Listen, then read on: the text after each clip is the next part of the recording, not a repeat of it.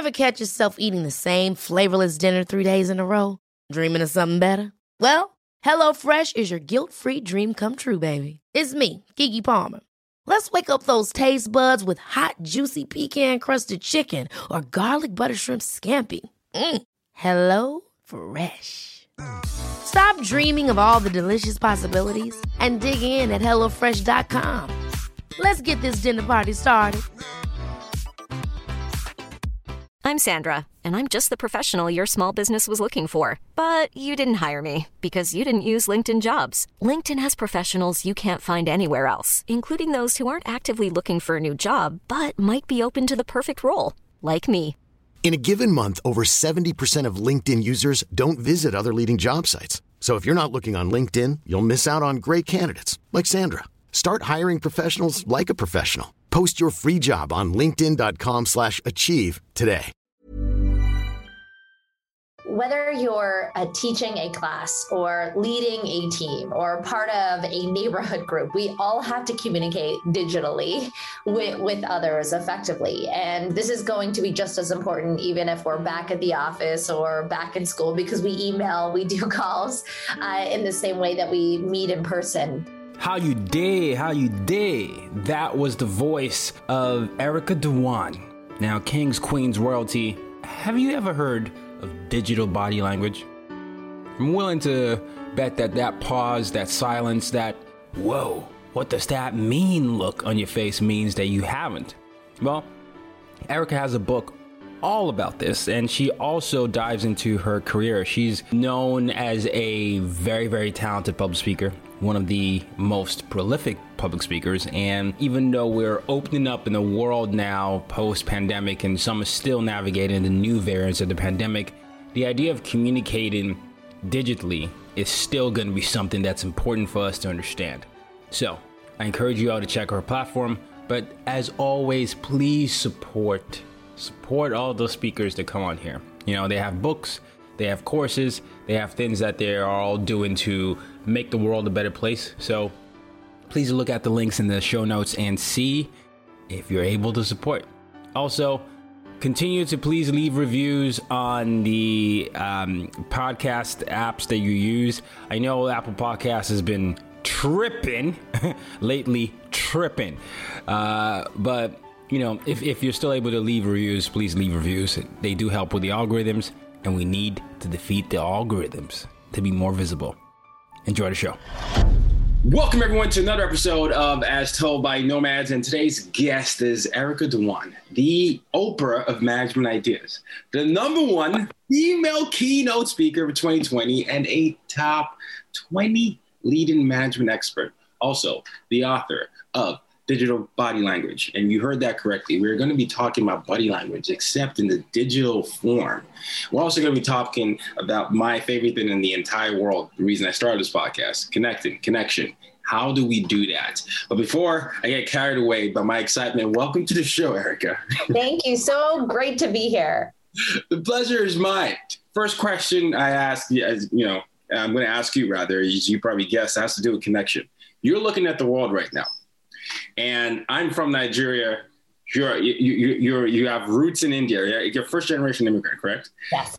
And in both of our countries, there are things going on now that we want to help out in uh, in, in a way that maybe we feel disconnected from.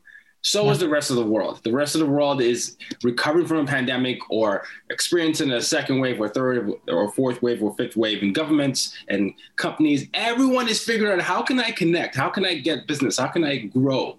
What do you say when you look at the world currently, which seems to be at a connection disarray? How can we find that connection?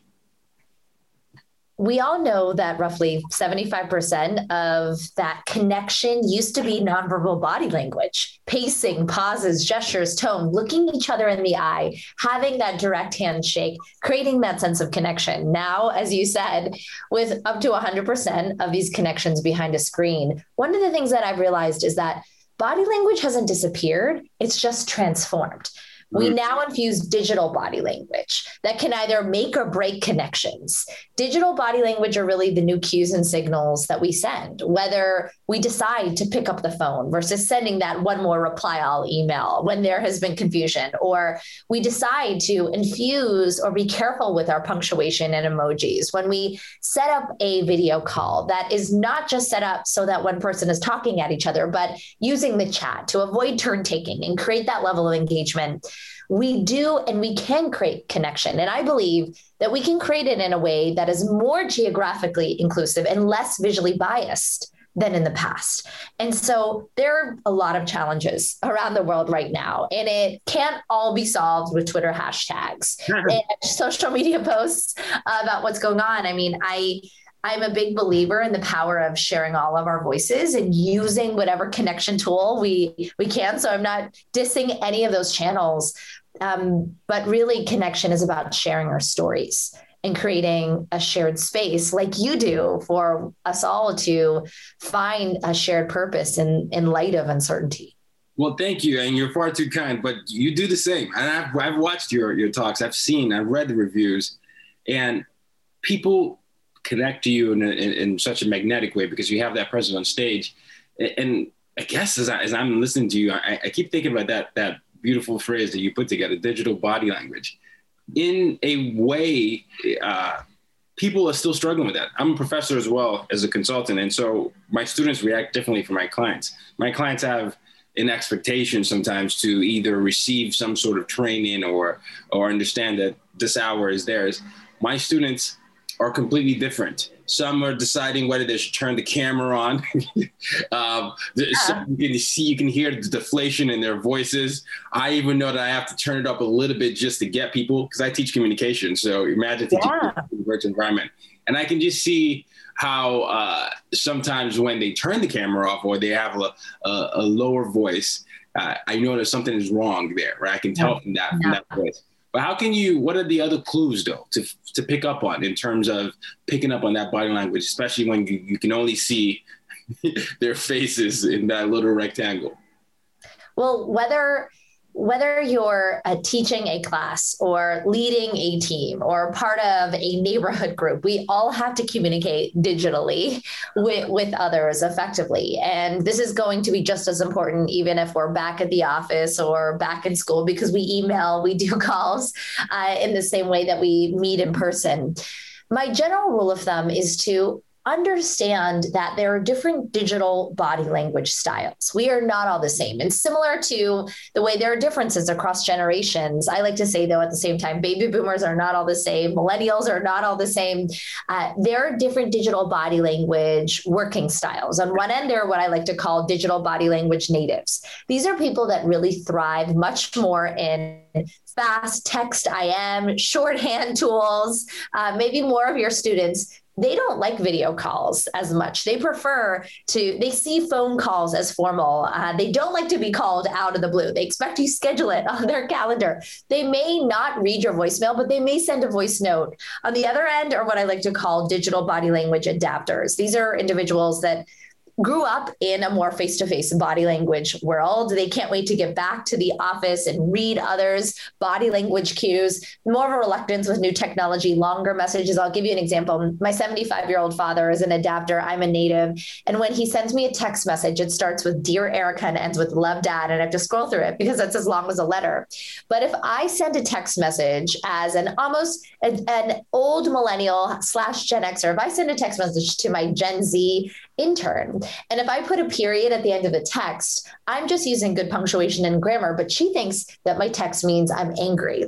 Mm-hmm. And so, you know, what I think is important is to understand that this is a language, just like learning French or Spanish, but it is a critical language to understand. And that, similar to regional dialects or cultural accents, there are even different digital body language interpretations of the same language you and I had to learn different languages growing up. Some people call it code switching, some people call it cultural fluency, right? The, the I imagine at home you were adapting differently than you were in schools and in different environments based on that. So that, that's such a good point that you bring up there. But it's probably the same thing for natives and adapters as they go into digital, you know, format. You know, the, the, that's the, right. And I mean, even if we talk a little bit about the cultural element, um, you know, my parents immigrated from India to a suburban conservative neighborhood outside of Pittsburgh. We were the, you know, only Indian family in that in that neighborhood. And at home, my parents spoke Hindi in Punjabi, which means that at school, I really struggled. I had accented English. I was the shyest girl in my class.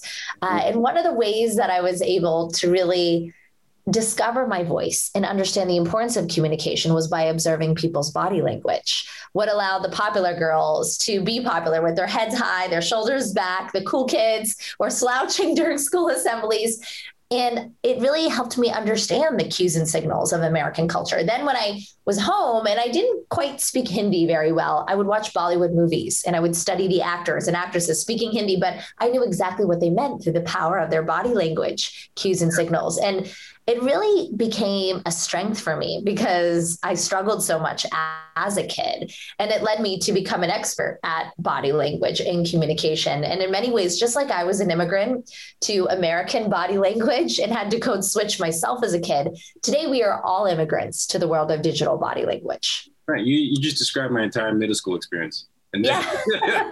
and then I, I went back to, to Nigeria for boarding school, and it was the the studying of, of natives in a different way. Yeah, I'll never forget. You know, in eighth grade, we were reading George Orwell's Animal Farm, and I was reading out loud a part, a page in the class, and the phrase was peculiar. That phrase, peculiar. Yeah. And uh, you know, my parents had an accent, so every time they would read something to me, they would call it "pecu liar." like peck you liar and the kids in the class never stopped making fun of me for saying calling it peck you liar and i'm so scarred from that it was actually my greatest strength because it it caused me to become a master of communication and maybe that was why i became a keynote speaker i i look i hear it i hear it it's the same sort of thing. There's a, there's a reason why I wrote a book on digital body language. It all makes sense now, Erica. um, okay, so someone has, has been listening right now. They, they understand why it's important. They understand that it, it, it, it is something that, that is probably here to stay, even given the, the pandemic and the fact that the next generation has a different way of connection and we're just having all these technological advances. The next question is, well, how do I build you know these connections and these trusts? Because I'm about to go into the office and we're going to have this hybrid system. Some people are going to stay remote. What am I going to do? How can I pick up on these cues? What would you say to them? Let me give you a few practical things uh, that will allow you to up your game in digital body language. The first is brevity creates confusion. The pressure to communicate quickly can often cause us to make mistakes, to leave out context, especially if we have a higher power dynamic. It can create anxiety for others. I'll share an example. One of my clients sent a message to his boss that said, Do you want to speak Wednesday or Thursday? And his boss's response was, Yes. Now, I like to share that story because reading messages carefully is the new listening, and writing clearly is the new empathy. Now, my second tip is what I call hold your horses. Remember that the speed of communication can often cause groupthink cultures. It can cause us to reward the fastest person who responds, the quickest person who jumps in on a video call, instead of realizing that sometimes introverts need agendas in advance, time to process ideas so that they're ready to speak up in that meeting once they've had time to process ideas, even using tools like virtual whiteboards uh, or the chat to avoid that turn taking is not a trivial productivity tool. It is profound to drive more innovative cultures and more inclusivity in a classroom as well. And last but not least, uh, my third one is assume good intent. We all get messages that are unclear, whether it's we should talk or call me now. And sometimes we don't always assume the best intent. Uh, you know, for some, the call me now in all caps could feel like excitement. For others, it could feel like shouting. For others, it could feel like urgency. And in the case of my digital adapter father, an all caps text that says, call me now is just because he doesn't know how to uncaps the text. Ah.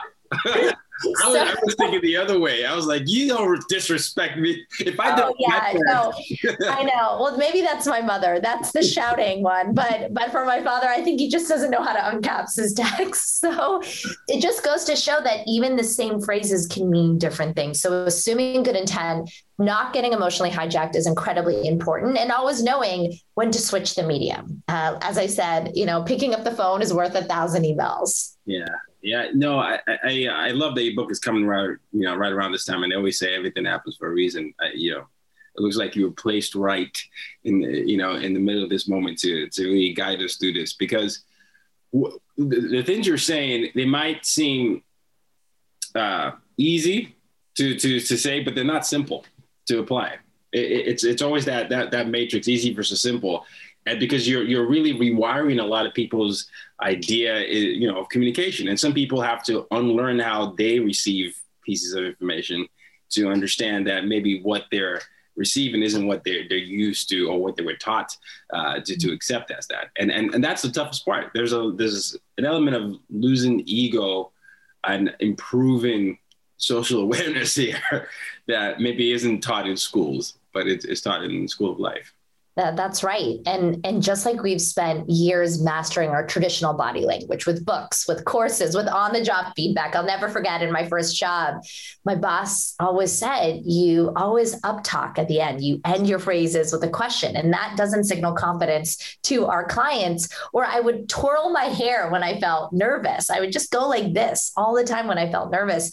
And I, I was able to break a lot of those habits, but I realized simple things like that do affect how others engage. And in the same way, if we are sending sloppy messages, if we aren't coming to meetings thoughtful and prepared, if we aren't remembering that reading carefully is the new listening, yeah. it, it, can have an effect on others. So we should check for understanding. Something I always say, even if it, you know, that's your assumed positive intent, even if it's what we think it is, let's just check for understanding. Wait, you mean Thursday or Friday? You said yes. I'm sorry, you said yes which day did you actually mean? Exactly, exactly. And and sometimes it, you know, if you're a new employee and this is your boss, you don't want you it can feel anxious to have to follow up with them multiple times.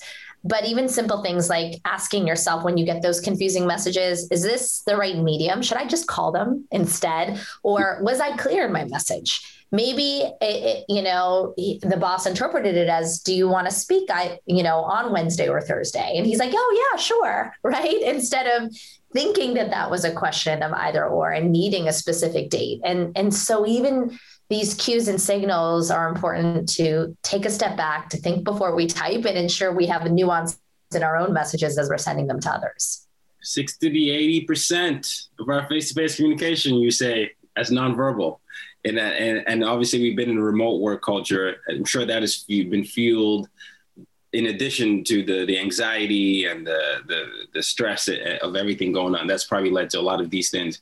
As you've been requested to speak now, you personally, you're a dynamic speaker. I've, I've watched some of your talks. How did you adjust to speaking in a remote environment where you couldn't always see the cues? Yeah, I'll never I'll never forget, uh, you know, situations as I was a speaker on stage at large audiences. Um, a few years ago, I was at a law firm retreat and I had to speak on the fourth day of the event. Uh, and they wanted me to speak about connection and collaboration and go up and do a presentation. But it was the fourth day, it was a Saturday of a law firm meeting. Nobody wanted to listen. You know, they were looking other ways, they were slouching, they were disengaged, they were tired. And I felt like their body language was begging me, not another framework, please. and so I completely pivoted in that moment. I took off my heels, I sat down on the stage. And I said, I'd like everyone to talk to a partner about the emotions you're feeling right now. And I want you to share two things that you're feeling and uh, do a little coaching session with one another yeah. around why. And it completely transformed the room. People's eyes lit up. They started to engage with me. They're, they're, they stopped slouching and realized that I was here to engage them, to have them be part of an experience. And I think about that a lot because I was able to pivot so quickly because I could read body language. Now, behind a virtual screen, it's much harder to do that. Many times I'm looking into the camera, I can't see anyone's faces. Half of the people or most of the people are on audio, and it is much harder to engage in many ways. Uh, at, at the same time, I will say, And this is where I'll get really vulnerable. I, I do actually think in certain cases, I have been able to speak and engage even better in virtual settings than face to face. And one of the reasons why is, especially as a brown younger woman in the speaking circuit, um, I have found that there are a lot of traditional body language biases when I'm primarily speaking to corporate audiences that are majorly white and majorly male. And what I've found is that on a video screen, I am judged more by the quality of my content, not how gregarious and extravagant my body language is.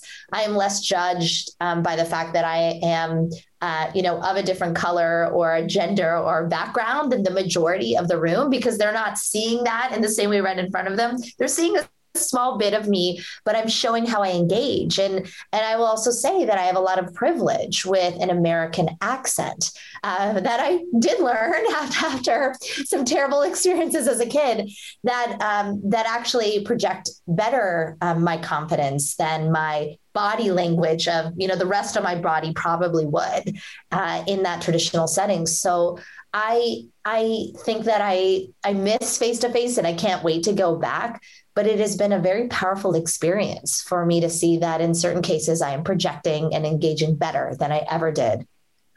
I absolutely love what you said there. Hey, it's Paige DeSorbo from Giggly Squad. High quality fashion without the price tag. Say hello to Quince. I'm snagging high-end essentials like cozy cashmere sweaters, sleek leather jackets, fine jewelry, and so much more. With Quince being 50 to 80% less than similar brands and they partner with factories that prioritize safe ethical and responsible manufacturing. I love that. Luxury quality within reach. Go to quince.com slash style to get free shipping and 365 day returns on your next order. quince.com slash style i'm sandra and i'm just the professional your small business was looking for but you didn't hire me because you didn't use linkedin jobs linkedin has professionals you can't find anywhere else including those who aren't actively looking for a new job but might be open to the perfect role like me In a given month, over 70% of LinkedIn users don't visit other leading job sites. So if you're not looking on LinkedIn, you'll miss out on great candidates like Sandra. Start hiring professionals like a professional. Post your free job on linkedin.com/achieve slash achieve today. Okay. Just wanted to stop by here before we get back to the episode. I wanted to let you all know that I do have a collective for people who are interested in developing their cultural competency skills, becoming more anti racist. And it's a resource of things that you can do with your family, with your school, with yourself to work through your individual journey to become a better culturally competent leader. It's called UID Collective, and the link is in the show notes, but it's a mix of courses, it's a mix of resources, things you can download, and all you need to do is sign up as a member. It's a monthly membership. I'd love for you to check it out, use it with your friends, use it with your family, use it with yourself. Okay? The link is in the show notes. It's called UID Collective, and it's for those of you that want to improve your cultural competency skills. Back to the episode. Good. So, so I, you know, I, I run a diversity, equity, inclusion firm. That's my day to day. There are a lot of elements of inclusion that you start to see. You know, even everything ranging from ability to accessibility.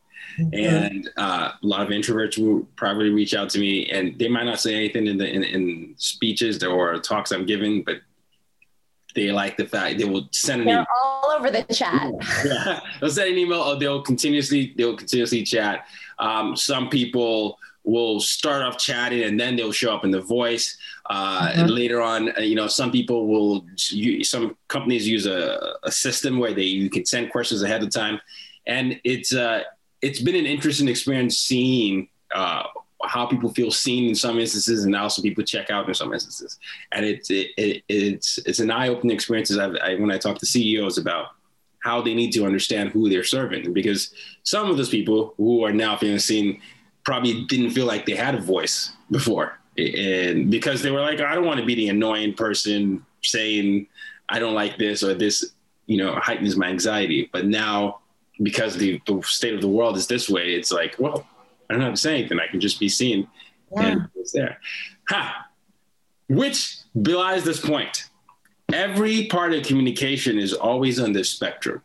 yeah. What we feel i mean i'm sure in our parents generation what was considered appropriate sometimes is not considered appropriate now. And we have to let go of that that fixed idea of what we feel like is, is the appropriate way to communicate in order to advance in today's global world.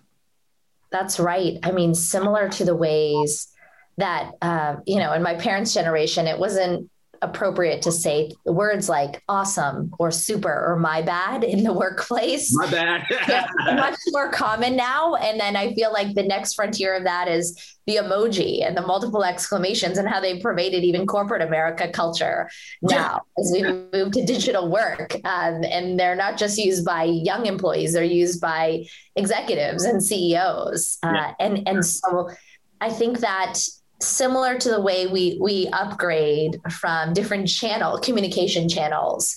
Uh, like we started an email and conference call. Now we're on video calls. We're on clubhouse and these different forms. We are seeing those upgrades in our digital body language is as well. And i think that's the lesson. There are different digital body languages. And the more that we can understand that what was implicit in traditional body language has to be explicit in digital body language, create norms for cultures to foster inclusion, even just the power of um, tool, you know, platforms like Clubhouse, where people say, you know, I'm done speaking at the end to avoid that over talking or what I'll call digital mansplaining and create better engagement. That's so true. right? Um, create better engagement we can begin to develop norms on video calls and other platforms, hybrid meetings. Yeah, yeah.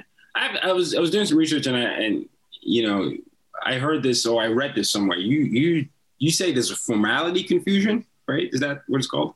That's right. I studied uh, that there are four different types of anxiety provoking digital body language. And I talk about them and how to avoid sending these types of messages, but also how to deal with them when you get them. And one of the four is what I call formality confusion. So imagine, uh, Tayo, you and I have been communicating. We send one liner emails to each other, we text all this time. But then all of a sudden, you start sending me emails that start with Dear Erica and end with best regards at the end, I'll start to wonder what's going on. Or perhaps if we always scheduled meetings one on one together, but then I'm looped in with an assistant to work uh, to get on your calendar. This is what I call a shift in formality. And one of the most anxiety provoking types of digital body language is when someone has a, a rapid shift in formality, when maybe they're very casual and then they get very formal, or vice versa. And my general rule of thumb with this is to not get emotionally hijacked, to not ruminate about it. If you are seeing a repetitive pattern and it's concerning you, know when to pick up the phone. If there's a high trust power dynamic here, uh, also remember to not get caught up with it and, and have a con- candid conversation on, on a phone call versus sending that one off email, whether it's, you know, do you prefer text versus email? Do you want me to just call you? What should we keep for video or face to face meetings versus email? And simple things like that can just help you understand what others really want and what their digital body language style preferences are. Because usually it's more about that than uh, you know someone being mad at you or frustrated.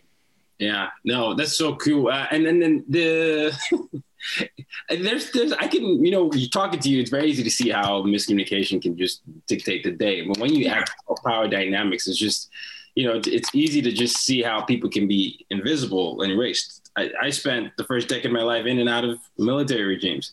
So you, in that dynamic, the power dynamic, it was what I say goes. And yeah. you on the other side had to be careful. I knew rules early on what not to say, what not to say. And I was a very curious kid and I would ask all these questions and my, my parents would have to tell me that is not what we say here. It's yeah. life or death. Uh, uh, but I, think about that in other aspects of, of, communicating too. So you brought up digital mansplaining. Have you noticed gender dynamics being affected by digital body language?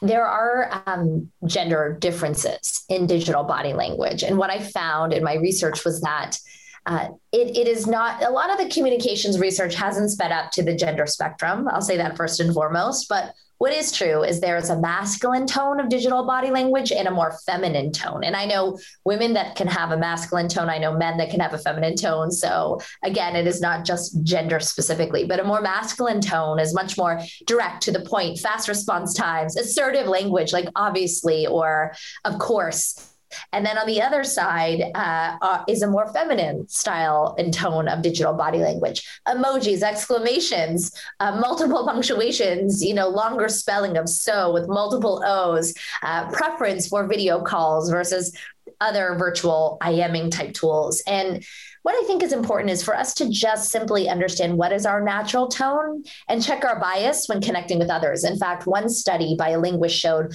that if a younger woman put multiple emojis in a workplace email compared to a man at any level in that same organization, the woman would be more likely to be seen as incompetent. The man would be more likely to be seen as casual or friendly. So, mm-hmm. similar to traditional body language biases like voice pitch, up talking, and height and how we judged um, individuals, often across the gender spectrum, there are digital body language. Uh, gender spectrum biases, and it is important to be aware of them so that we can fight them and foster more inclusion. Yeah, nah, you're so you're so good at this. This is this is exactly what you were born to do, Erica. So I'm glad. I'm glad, I'm glad. It, it, came out of a lot of pain, uh, and I think that's the lesson. I had a lot of communication blunders. I can relate. I mean, that's why my first book was about communicating effectively across cultures. It was right. It's a sin. We're like sisters and brothers at this thing. exactly.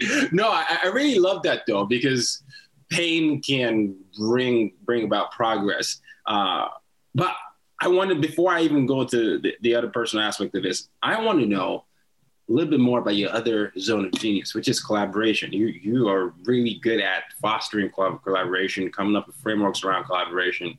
What is the best? I don't know. What are some do technical uh, know-hows that leaders listening can apply, uh, entrepreneurs listening can apply, and other people aspiring to collaborate across zone difference, time zone differences, and and businesses and cultures? What are things that they can just apply right now and make a habit into their culture? So, you know, previous to publishing my new book, Digital Body Language, I spent the last five years really focusing on helping teams improve their collaboration in a 21st century world virtual global remote multi-generational uh, matrix you name it and one of the things that I found was that a lot of the ways we often talk about connections is about the quantity of connections. How many LinkedIn followers, how many Twitter followers versus the quality of connections. And what I realized was having a lot of networks doesn't necessarily lead to measurable change. The key skill is how you use your networks, how you truly collaborate. And I call this skill connectional intelligence. So, similar to the ways that we've mastered emotional intelligence often in face to face body language built worlds, we need to master the skill of connectional intelligence now and i'll share a story that brings it to life uh, if you may you may have heard of this but there's a community called the granny cloud the granny cloud is a community of thousands of grandmothers around the world that connect on video skype to mentor and tutor children across india practicing coursework in english it all began with an experiment where one professor put computer wi-fi enabled kiosks in slum villages across india and asked what would happen if this if the kids had access to computers he saw month after month that they were learning, they were going on YouTube, they were practicing English. And it began to get international media attention. And a group of grandmothers in England said, How can we help? And the typical response to that question would have been send us more money, buy us more computers.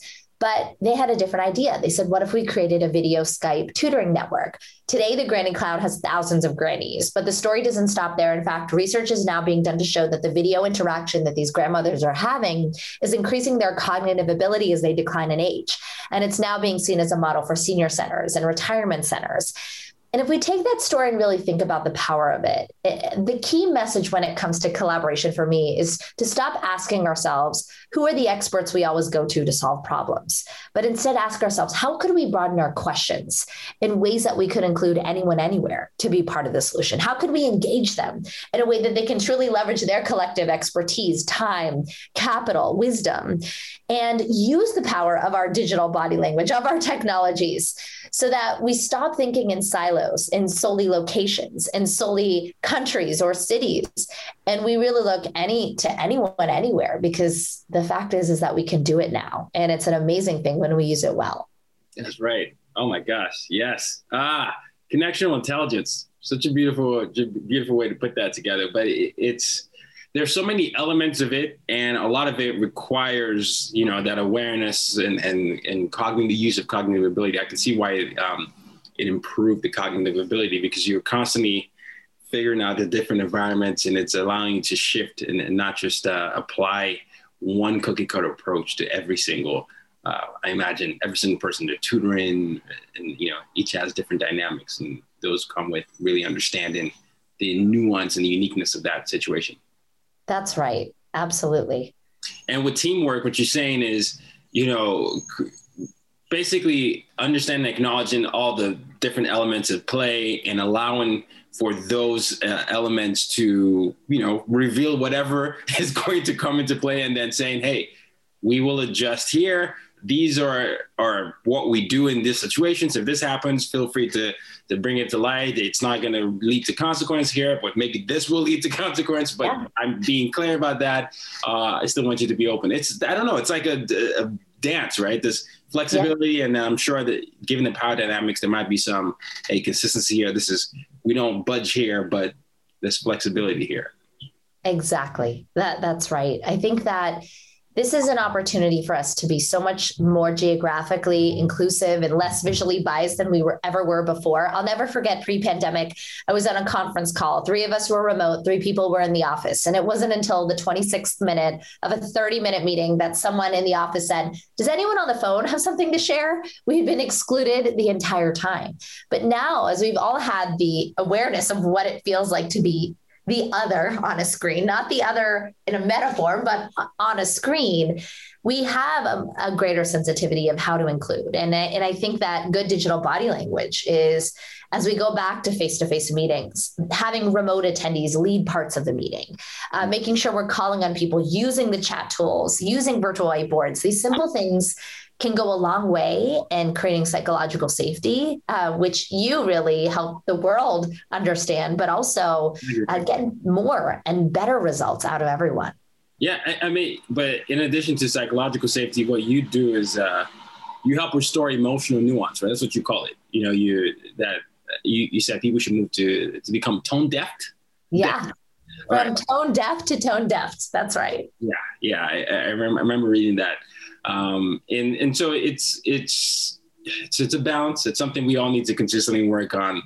Uh, the other thing, though, uh, before we close, is we do have a lot of young listeners, and some of them are graduating. I, I was just talking yeah. me teaching college here, and so you said that uh, people preparing for the first round of virtual interviews should over prepare. That's what you said, right? What do you That's right. That's right. Um, what I mean in many ways is preparation matters, but I'll give you a few tips if you're starting, if you want to ace your first virtual interview, but really for anyone, whether it's a first interview or you're trying to build a connection or repertoire with someone. Um, the first thing is do your homework. Really understand, um, you know, who you're connecting with. Be thoughtful about questions and before what you do before the meeting guides how well the meeting will go. It's in many ways like the new first impression. Even simple things like the emails you send beforehand, the meeting calendar invite with a clear agenda, especially if you're sending one, are cues showcasing who you are.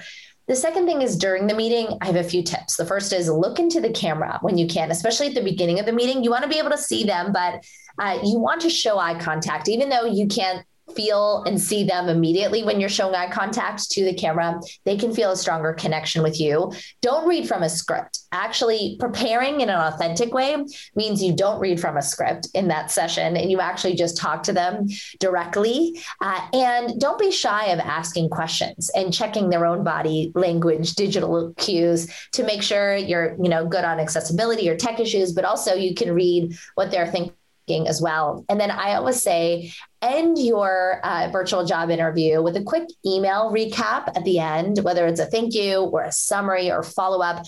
It's like the new virtual handshake. It creates that sense of alignment. And if you do it with within 30 minutes of the meeting, it has a much bigger impact than, say, even a few hours later or days later. Oh, wow. Wow. There you have it. There you have it. All the tips you need. And I'm sure that, uh, you know, once you show up as your authentic self, the best result will show up, you know, even if it's not the right opportunity. But it is something that will allow you to practice being yourself. I, I think one of the, the things that I'm hoping the pandemic has helped people realize is that being who they are is, is more than enough. And some institutions might accept it, some might not. But that self worth comes from acceptance of that. So, yeah. Hmm you accepted yourself, Erica, and then you I want accepted myself, and we can all do that if we take the time to not only be who we are, but understand the nuances of digital body language with it. We can we can give the permission for everyone to truly be themselves as well. And, and one of the ways to do that was to to go outside of the traditional career paths uh, that come from immigrants. Oh yeah. Oh yeah, I'm not a doctor or lawyer. I think my parents are finally over the curve, but but you know it took about 35 years. In Nigeria, it is a joke. You're doctor, lawyer, engineer, or failure. So, yep.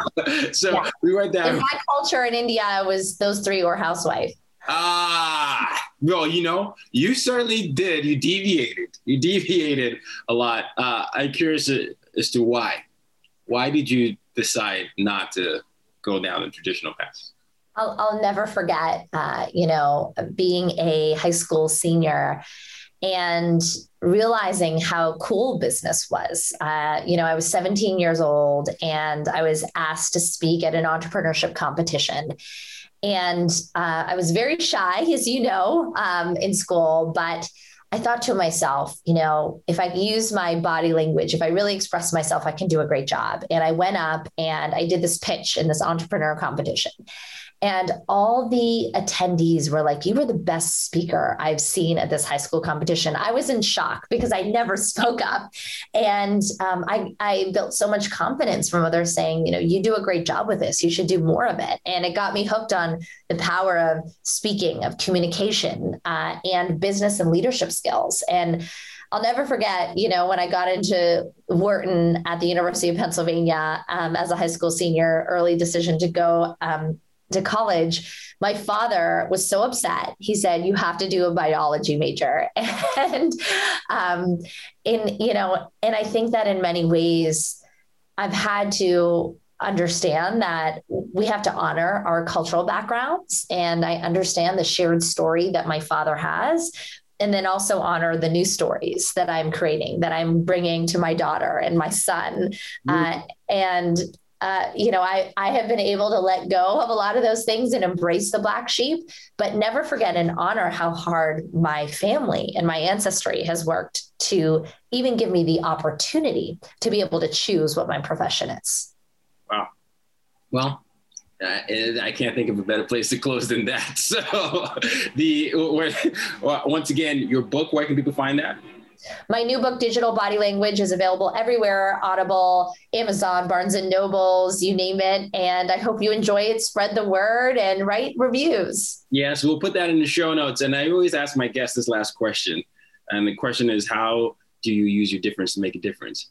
I almost feel like you answered that just a few minutes ago. but if you have anything to add, how do you use your difference to make a difference? I talk about it and I don't shy away from it. And I think that that makes a difference. she talks about it, she doesn't shy about it, and that's how she does it. The author of Digital Body Language, Erica Dhawan. Thank you so much for coming on the show and sharing all these amazing tips and platforms, reminding us to really tap into our inner selves and understand the world that exists around us. Thank you so much. The pleasure is mine. Till next time, kings, queens, and royalty, use your difference to make a difference. You've just been listening to the As Told by Nomads podcast. For more ways to reach out to Tayo and to use your difference to make a difference, head over to www.tayorockson.com.